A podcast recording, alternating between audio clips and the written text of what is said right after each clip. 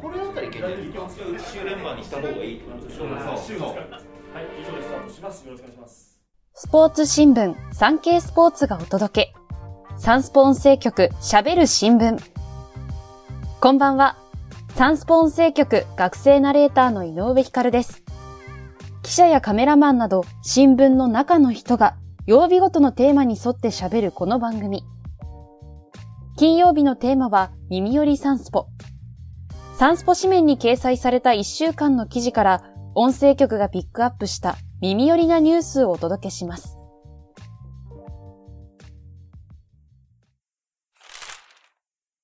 第一子誕生の桜井翔におめでとう女優の広瀬すずさんと嵐の桜井翔さんが6日、東京都内で行われた映画ネメシス黄金螺旋の謎のジャパンプレミアに登場しました。桜井さんは2月15日に第一子の誕生を発表しましたが、それ以降、このジャパンプレミアが初の公の場となり、レッドカーペットを歩いた際、報道陣からお子さんおめでとうございますと祝福され、桜井さんは驚きながらもありがとうございますと幸せそうな笑顔で答えました。映画は広瀬さんと桜井さんが演じる探偵コンビの活躍を描くもので、2021年に日本テレビで放送されたドラマの続編です。アクションシーンが見どころの一つとあって、広瀬さんは、ラーメン2杯と明太子ご飯をペロリと食べれるくらい消費の仕方がすごくて大変でした、と明かし、桜井さんは、99分とあっという間の時間だと思いますので、アトラクションを楽しむようにワクワクしながらご覧いただければ、とアピールしました。共演は、江口洋介さん、カトゥーンの上田達也さん。今月31日公開です。第45回ホリプロタレントスカウトキャラバンが決定。深田京子さんや石原さとみさんらスター女優を多数輩出した第45回ホリプロタレントスカウトキャラバンのグランプリが5日東京都内でお披露目されました。グランプリに輝いたのは神奈川県出身の小学5年生、小田あゆさんです。45回となる今大会のテーマは、ピュアガール、ピュアボーイ。小田さんは11歳5ヶ月で、ホリプロタレントスカウトキャラバンでは史上最年少の受賞となりました。小田さんは12日放送の TBS 系ドラマ、ゲットレディの最終回でドラマデビューすることも決まりました。また、俳優の阿部寛さんが好きで、娘役で共演したいですと話していました。競泳の池江、4月から社会人。競泳女子で2016年リオデジャネイロオリンピックと2021年の東京オリンピック代表の池江璃花子選手が6日、東京都内で記者会見し、4月1日から横浜ゴムと契約を結ぶことを発表しました。今月末に日本大学を卒業する池江選手は、淡い色のスーツ姿で登壇し、大会時に着用する所属名入りのジャージを披露したり、名刺の交換の作法を学びました。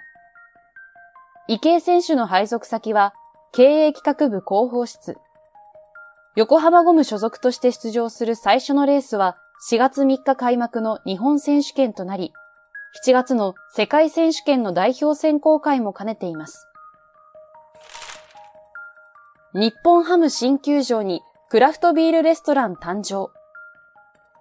北海道北広島市に誕生するプロ野球北海道日本ハムファイターズの新球場エスコンフィールド北海道の内覧会が6日に行われ、日本初となる球場内クラフトビール醸造レストランが初公開されました。レストランは空と芝 by 夜な夜なエールと命名され、責任者の岡秀則さんは、球場に足を運んでいただいて、ここでしか飲めないビールをぜひ楽しんでいただきたいと声を弾ませました。醸造所はバックスクリーン後方にあり、ビール2000リットルが入る8つの巨大タンクが稼働します。新球場の青い天然芝と空をを表現したフルーティーな飲み口が特徴です。野球を見ながら作りたての新鮮なビールを味わうこともでき、岡さんは、ここで作って、ここですぐ飲めるのが特徴。ぜひ、出来たてのビールをお客様に味わってもらいたいと呼びかけています。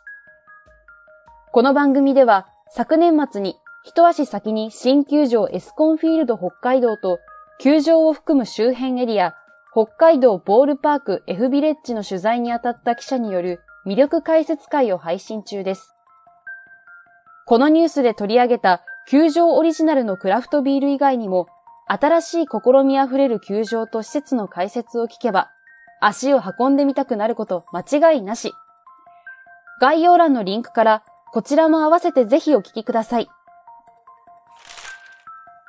猪木さんお別れの会に7000人が参集。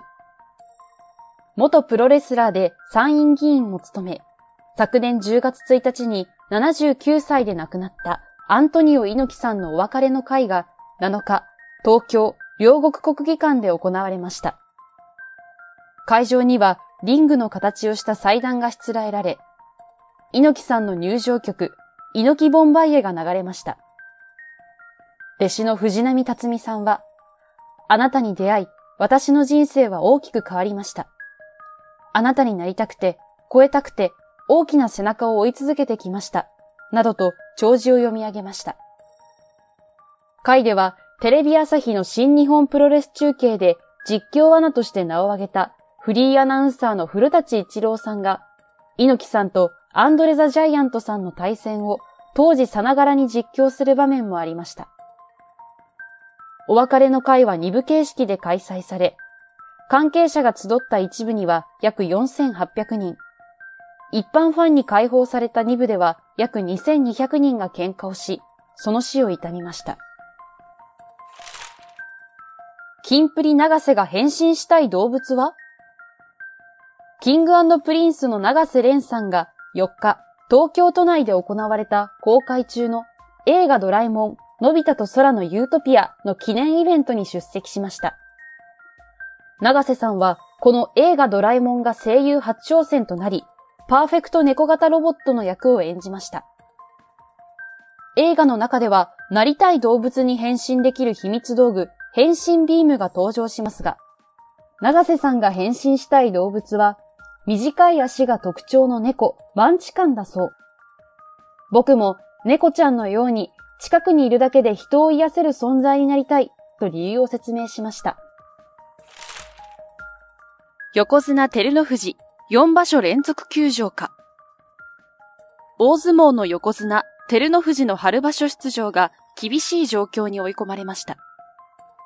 照ノ富士は3場所連続休場中ですが、9日に大阪市内の伊勢ヶ浜部屋で稽古風景を披露した際、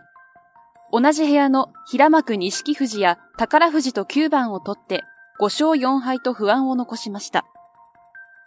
喧嘩四つの相手に差し負けて左四つで寄り切られるなど、番数を重ねると消耗したように3連敗で終えました。照ノ富士は昨年10月に両膝の手術を受け、再起を目指しています。今月10日には春場所初日と2日目の取り組みを決める取り組み編成会議が開かれるため、それまでに出場可否を決める必要があり、動向が注視されています。WBC 実況は NHK 出身の実力派。TBS の4月期改編説明会が7日オンラインで行われました。注目を集めたのが9日に開幕したワールドベースボールクラシック WBC で実況を務める南波正俊アナウンサーです。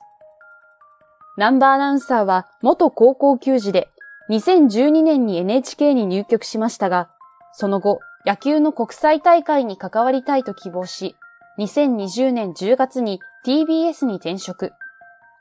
9日の日本代表の一次リーグ初戦となる中国戦を担当しました。実況アナウンサーに決まった際には、実況できる喜びをかみしめ、できる限りの準備をして真摯に臨みたいとコメントをしていました。WBC のニュースが続きます。WBC 開幕、大谷先発出場、二刀流の真骨頂を見せた。カーネクスト2023ワールドベースボールクラシック東京プールは9日に東京ドームで1次リーグ B 組が開幕。3大会ぶりの世界一を目指す日本は中国に8対1で快勝し、白星発進となりました。WBC 初出場の大リーグロサンゼルスエンゼルス大谷翔平投手は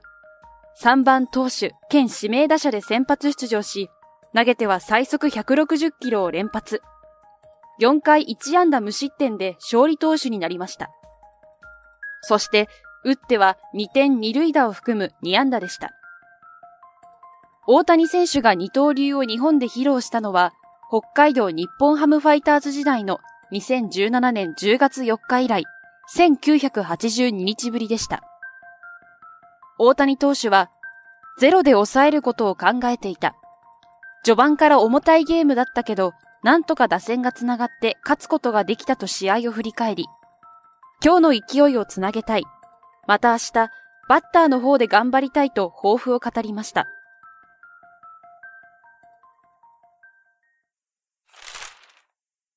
今回お届けしたニュースの元記事は、産経電子版産経スポーツ、または概要欄のサンスポウェブへのリンクからお読みいただけます。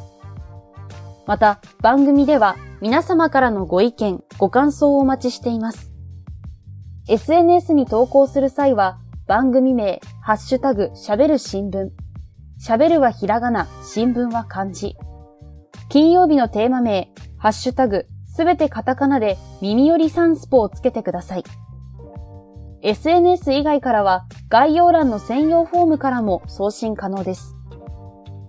毎週月水金曜日の週3回、午後5時頃より配信中。次回の配信は週明け月曜日。先月いっぱいで惜しまれつつ引退した騎手福永雄一をピックアップ。月曜テーマ、なるほどサンスポに沿って週刊ギャロップの土井隆編集長と、ラストランのサウジアラビア国際競争も現地で取材した大阪サンスポ編集局レース部の川端良平記者が取材秘話などをお届けします。それではまた次回お会いしましょう。今回はサンスポ音声局学生ナレーター井上光がお届けしました。皆様、良い週末を